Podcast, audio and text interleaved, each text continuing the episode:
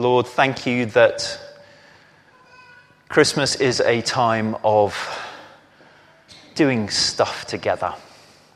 Thank you for being in the midst of that, but we pray too that we will have the opportunity to meet with you in times of quiet as well. Help us to carve out those times of quiet and of stillness and of peace to be with you in our hearts. We pray this in Jesus' name. Amen. Christina, would you like to come and lead us and the band in worship again?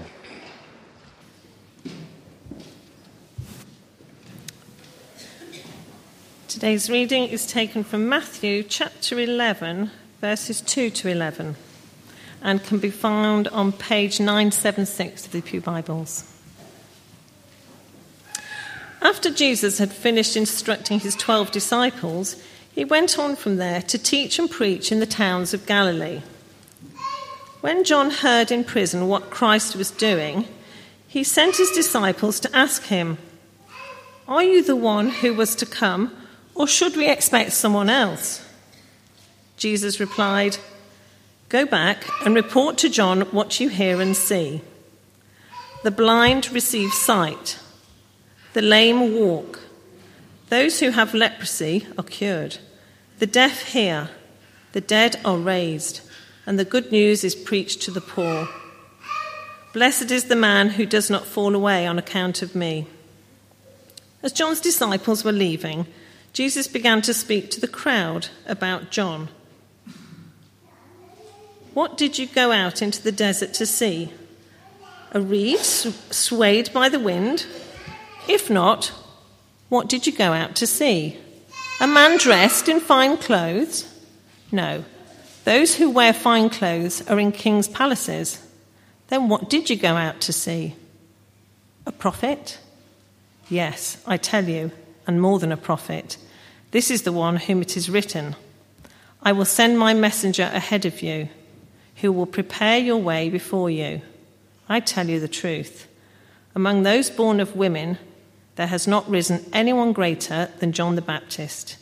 Yet he who is least in the kingdom of heaven is greater than he.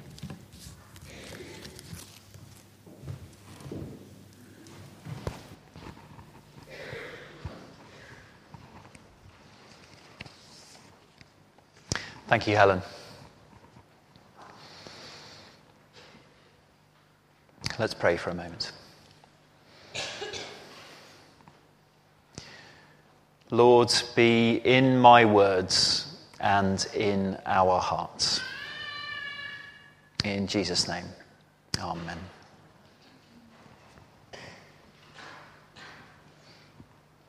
Rejoice. Today is Gaudete Sunday which gets its name from the Latin word gaudete, which means rejoice. Its origin is, in fact, in um, what's called the introit to um, the day's Mass in the Catholic liturgy, um, which in turn comes from Paul's letter to the Philippians. In chapter 4, verse 4 of that book, Paul encourages the Christians in Philippi Rejoice in the Lord always. Again, I say rejoice. It's an imperative. Gaudete is in the imperative, it's a command from Paul. Rejoice.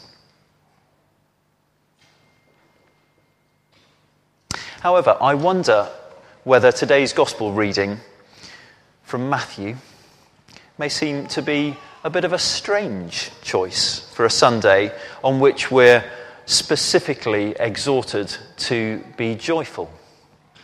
On this third Sunday of Advent, the church has traditionally always focused on the figure of John the Baptist, the prophetic voice crying out in the wilderness, proclaiming the way of the Lord, the arrival of Jesus into the world.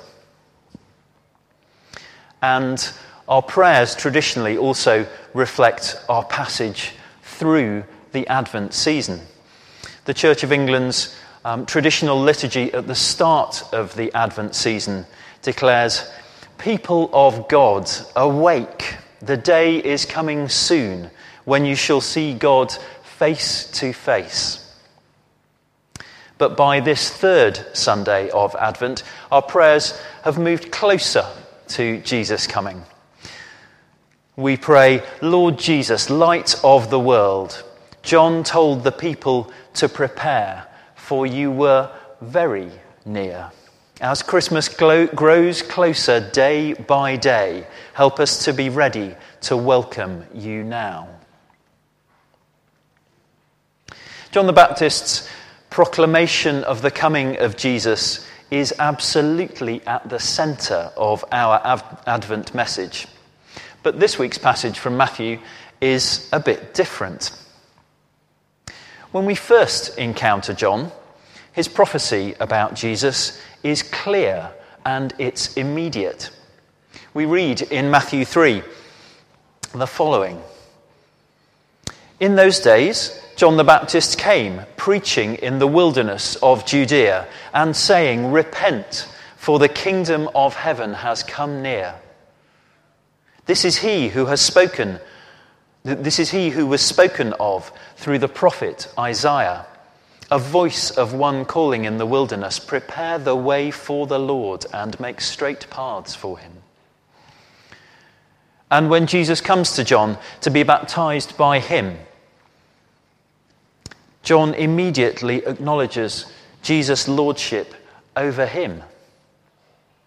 We read, But John tried to deter him, saying, I need to be baptized by you, yet you come to me. But by today's reading, events have moved on a bit, and things seem maybe to have shifted. John is no longer baptizing repentant sinners, but he's now under lock and key. He's in the dungeons of the ruler of Judea, of Herod Antipas. And he seems to be having doubts about what he'd believed with such certainty before. When he hears from his prison what Jesus has been doing and saying, he feels the need to send some of his own disciples to quiz Jesus about what he's doing. Why would John do this? What might have made him doubt? Well, Jesus doesn't look like the figure of the Messiah that many people, if not most people, in Israel would have been expecting. They'd probably have thought that their Saviour would be a political or a military leader, something like Joshua or David, who would lead them in an uprising to throw off the yoke of their Roman oppressors. But Jesus is not this. And so doubts have been sown in the minds of many people, including John himself.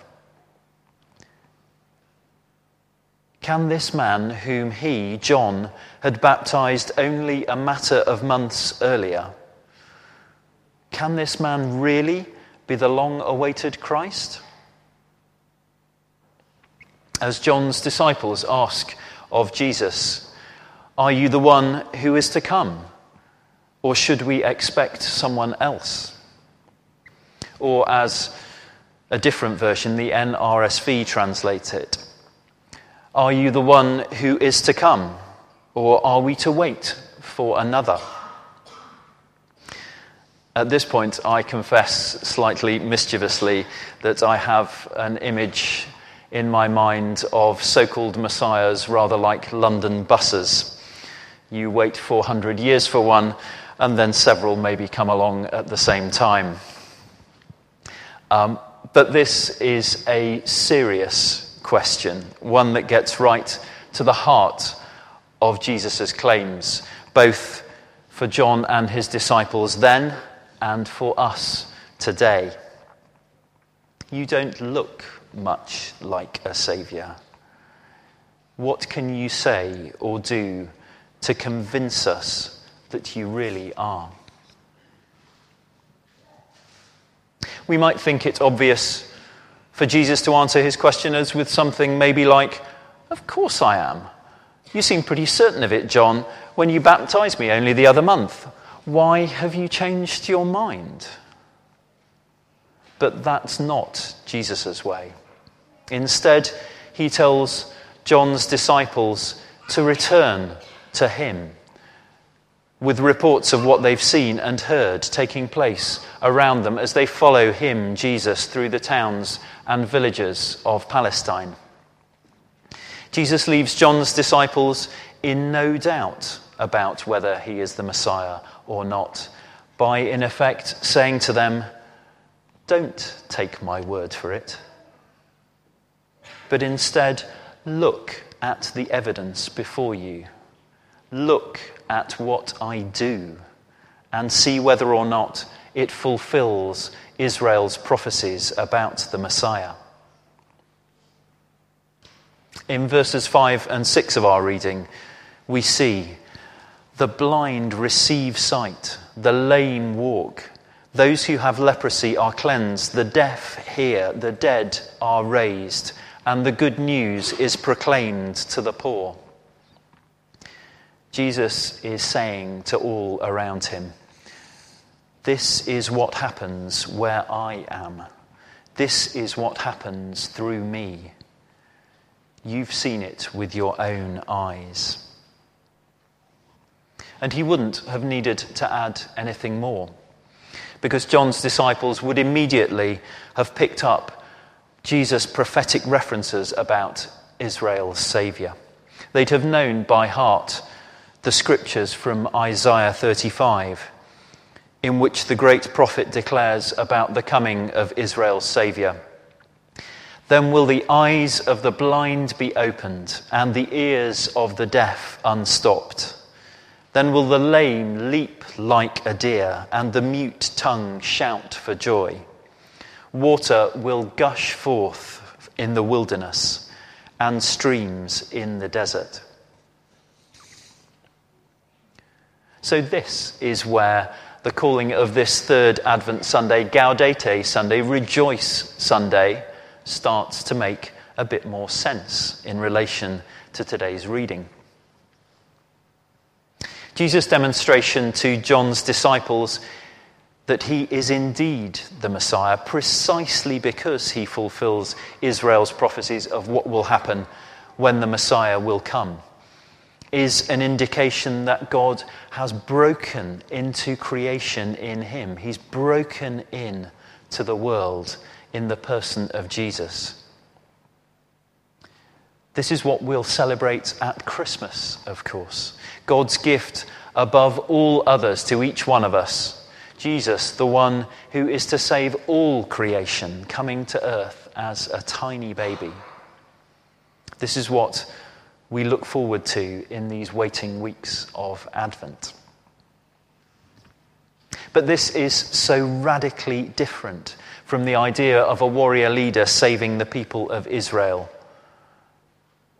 This is so different from what they were expecting that even John the Baptist, who's the very prophet whom God has sent to earth to be Christ's announcer, even he has doubts at this moment that Jesus can be the Messiah. But this teacher of love, this teacher of wisdom and infinite compassion, this challenger of rulers and priests and all who are unrighteous, this worker of miraculous healings, is indeed the one who was foretold by Isaiah and the other prophets. He is God entering in human form into this world. And when God comes into creation once more, what had been broken will begin to be healed again through Jesus. This is what Jesus refers to frequently throughout the Gospels as the kingdom of God or the kingdom of heaven.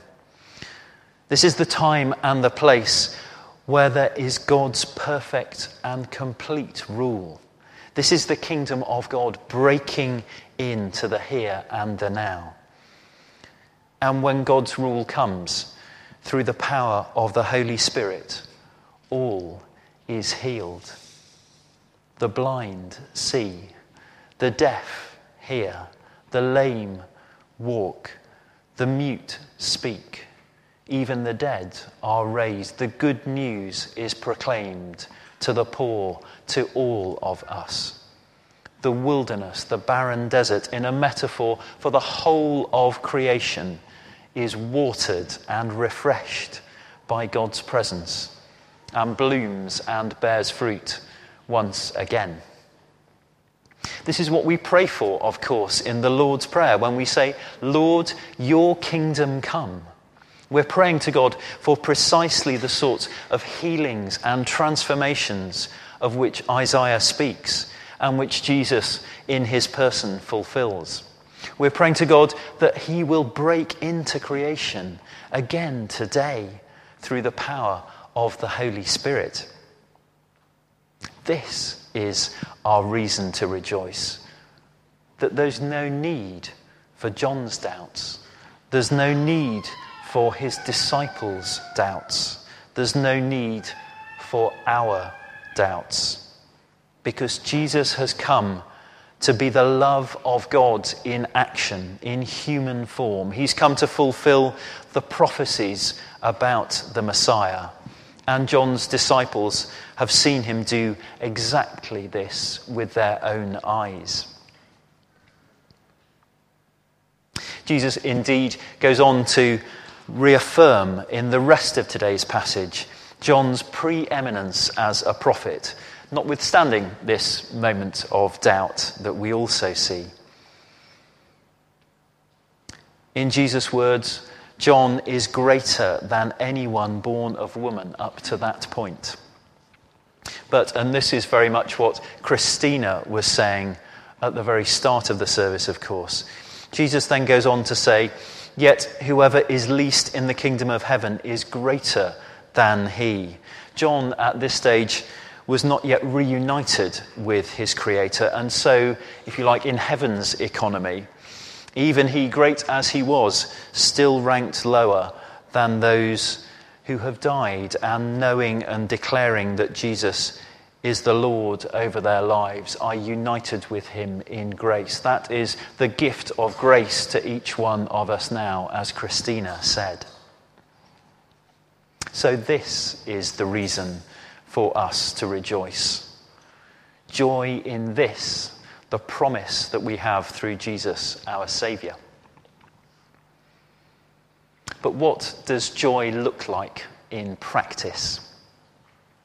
We know from what Paul writes in Galatians that joy is one of the fruits of the Spirit. And I think significantly, one of the very first of the fruits that he mentions, along with love and with peace. But joy is not the same as happiness. The happiness for which it's so fashionable for people to strive in their lives today, to such an extent that even some of our politicians wish to try and measure it in indices of public or national happiness. I think the great 20th century theologian Henri Nouwen um, whose books are fantastic and I strongly recommend to you. I think he writes very profoundly about what joy really is. He says, Joy is essential to spiritual life. Whatever we may think or say about God, when we are not joyful, our thoughts and words cannot bear fruit. Jesus reveals to us God's love so that his joy may become ours and that our joy may become complete. Joy is the experience of knowing that you are unconditionally loved and that nothing, not sickness, failure, emotional distress, oppression, war, or even death, can take that love away. Joy is not the same as happiness, he continues. We can be unhappy about many things, But joy can still be there because it comes from the knowledge of God's love for us. We're inclined to think that when we are sad, we cannot be glad. But in the life of a God centered person, sorrow and joy can exist together. And Henri Nouwen concludes Joy does not simply happen to us. We have to choose joy and keep choosing it every day. It's a choice based on the knowledge that we belong to God and have found in God our refuge and our safety, and that nothing, not even death, can take God away from us. So, joy is not the same as happiness. Joy is central to our Christian lives.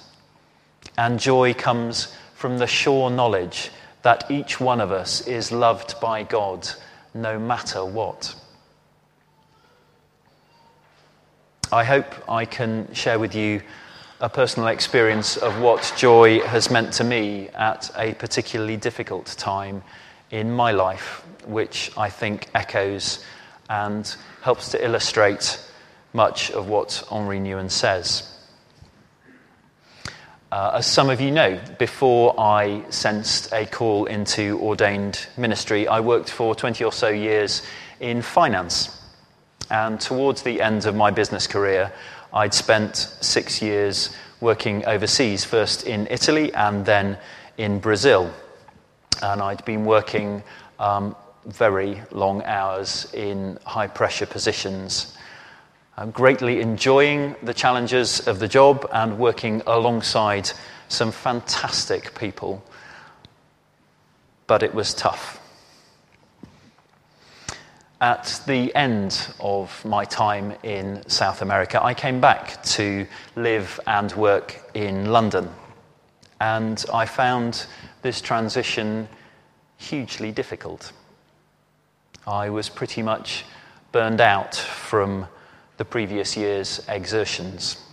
I'd left behind dear friends where I had lived in South America and in Italy before and I'd returned to a city in which I now felt rather like a stranger.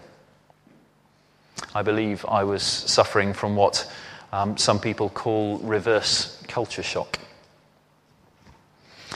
I certainly don't want to over dramatize this situation um, because I had wonderful family and friends around me and great medical support at that time. Um, but I can honestly only describe what I felt at that time as a profound unhappiness, um, rather like a sense of mourning, perhaps. For some time during that period, I had to travel regularly to a clinic a bit of a way from my home for some counselling sessions. And every day I began my journey on the underground travelled across London, and then came out the tube station at the other end. And from there, I had a walk along a tree lined avenue for about five minutes. And I'd taken this walk on many occasions. And although I was doing okay, um, nothing had really changed in how I felt. And I was still enveloped in this sense of sadness. But one beautiful sunny morning, and I wish that I'd noted the exact date, um, but for some reason I didn't. no matter. Um, one beautiful morning, taking that walk along that line of trees to the clinic, I did what Henri Nouwen says each of us sometimes has to do. I felt an overwhelming sense of gratitude to the Lord for the beauty of creation, for all that He had given me. And I started thanking Him for all of that. I made a conscious decision at that point to choose God's joy to celebrate all that he had done for me and for each one of us in Jesus Christ. And I know for certain that that moment is when I started to heal. I'm absolutely sure that from that moment, deep in my heart, more than ever before, I felt a sense of God's love for me, no matter what. I was certain that even when in future I might be profoundly unhappy as a consequence of the stuff of life, nothing and no one could ever remove that joy of the Lord from me. Nothing can ever remove that joy of the Lord from each one of us, too.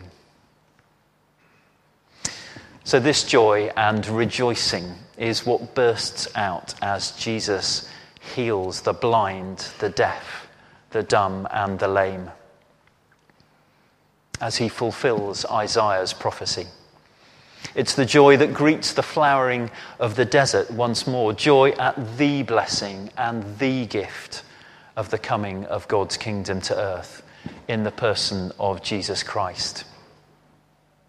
I don't think we can really blame John the Baptist for sending his disciples to check if Jesus truly was the Messiah, because this kingdom and this king looked like no other kingdom or king before or since.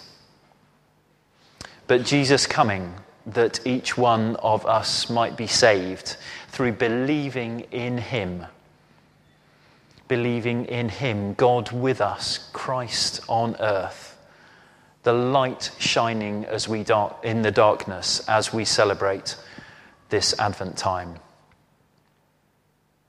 Jesus coming is our reason for joy, this and every Advent, and this and every day. As we sung at the start of the service in the great Advent hymn, Rejoice, rejoice, Emmanuel has come to thee, O Israel. And he's come to the whole of creation as well. God is indeed with us. So let's live our lives with this joy in the certainty of God's promises in Jesus Christ, praying for the coming of his kingdom here in West Bridgford. Lord, your kingdom come. A kingdom in which the blind, the deaf, the dumb, and the lame are all healed. A kingdom in which even people rise from the dead. A kingdom in which the good news of Jesus Christ is known throughout the land. A kingdom in which relationships, lives, and communities are restored to fullness of life like the renewal of the parched desert as water flows once again. Gaudete, rejoice.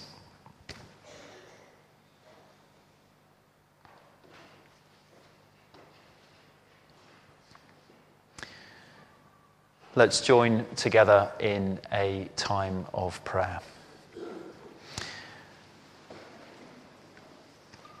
I will lead some intercessory prayers now, but if there's anything for which you would like particular prayer, perhaps something about which you feel that the Lord has especially spoken to you just now, and you would like prayer for that, our experienced and lovely prayer ministry team will be in the Lady Chapel just over there, and they would love to pray with you for anything that you would like to bring before them and before God there.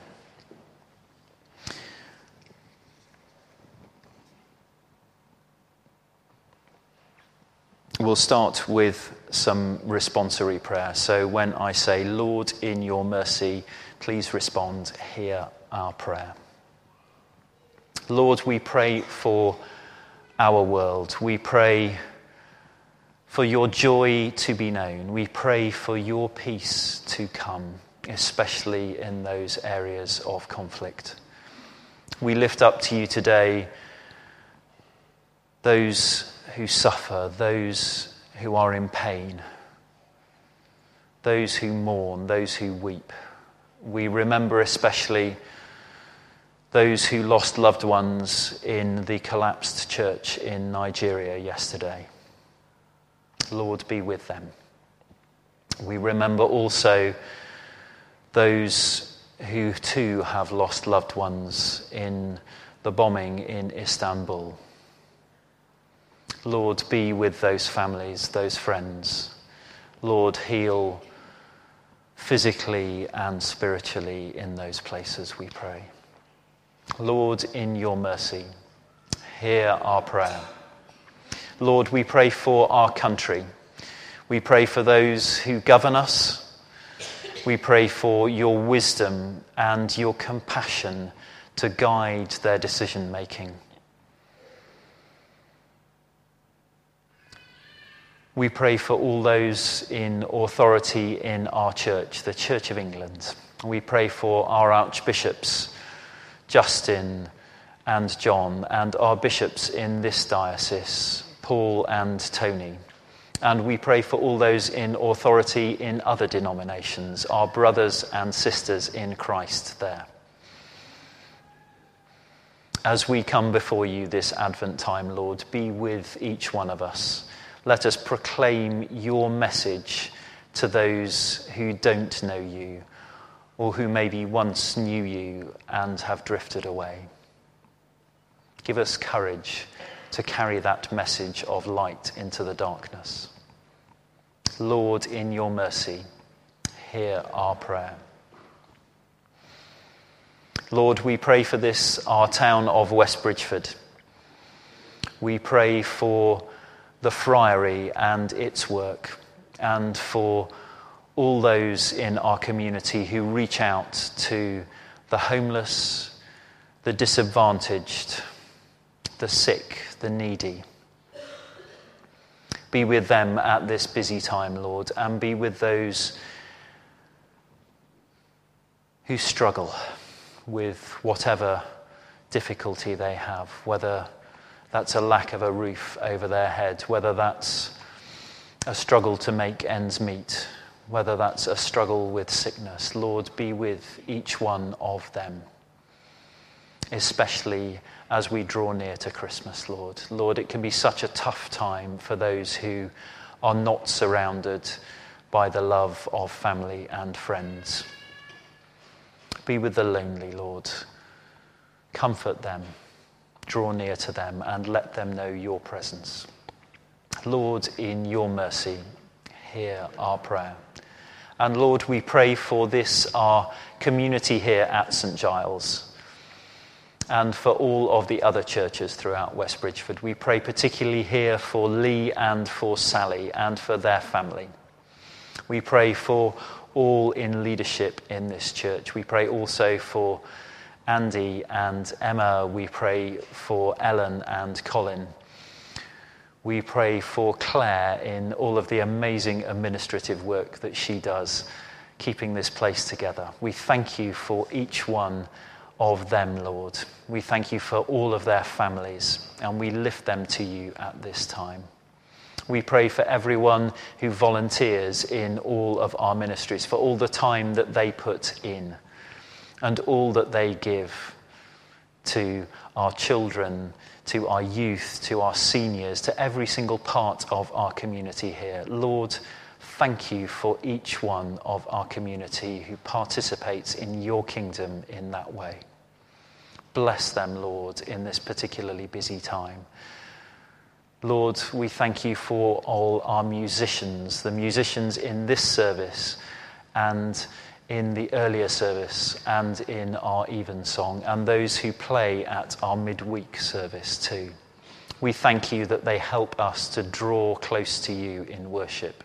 We thank you for those who lead our prayers too, for the prayer ministry team here, and for all who pray publicly and in the privacy of their own homes. We thank you that we can draw near to you in that prayer, Lord. And so we pray, Lord, in your mercy, hear our prayer. And we join together, concluding our prayers in the Lord's Prayer. Our Father in heaven, hallowed be your name. Your kingdom come, your will be done, on earth as in heaven. Give us today our daily bread. Forgive us our sins, as we forgive those who sin against us. Lead us not into temptation, but deliver us from evil. For the kingdom, the power, and the glory are yours, now and forever. Amen. The worship team is now going to come up and pray softly. If you would like prayer ministry,